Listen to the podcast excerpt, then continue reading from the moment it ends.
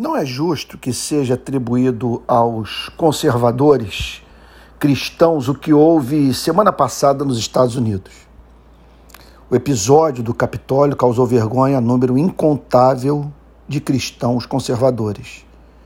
Entretanto, cabe a eles reconhecer que parte do movimento foi contaminado por uma paixão política e ideológica que precisa, devido ao seu caráter virulento, ser condenada publicamente, do mesmo modo como se é cobrado de muçulmanos que condenem atos terroristas que são feitos em nome da sua religião.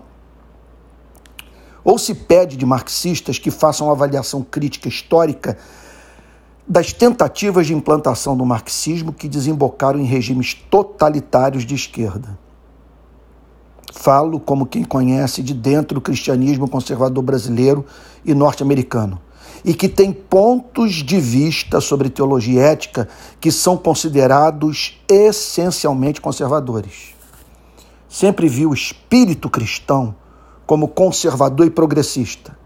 O amor exige tanto que valores sejam preservados, quanto que a aplicação desses mesmos valores seja dinâmica. Qual o motivo? Disse o Senhor Jesus: o homem não foi feito por causa do sábado.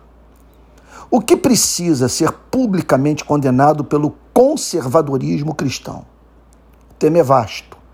Minha resposta não será exaustiva.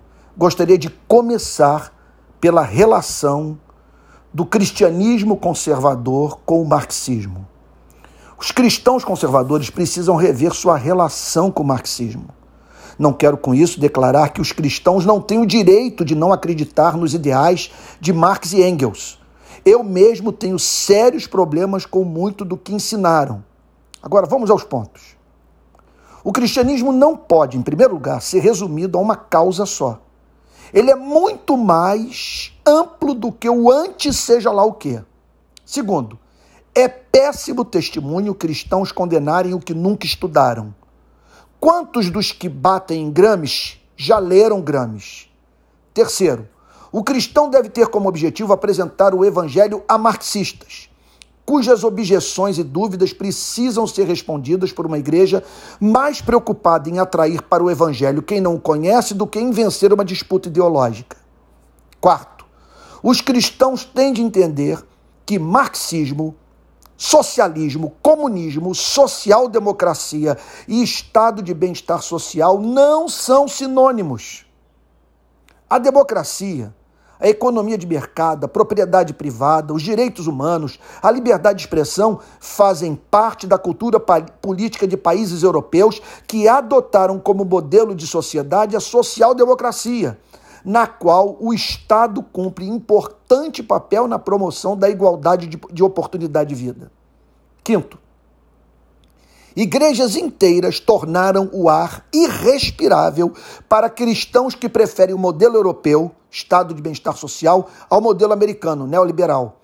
O conservador cristão tem até o direito de defender o neoliberalismo, só não tem o direito de incluí-lo no credo apostólico. Sexto ponto. Enxergar a ameaça comunista em cada canto do país é a obsessão que tem levado igrejas inteiras a ao fugirem dos males que supostamente as ameaçam, deixar entrar pelas portas dos fundos males que se configuram como extremos opostos, igualmente deletérios daquilo que tanto temem. O que houve no Capitólio é a prova disso. Sétimo ponto.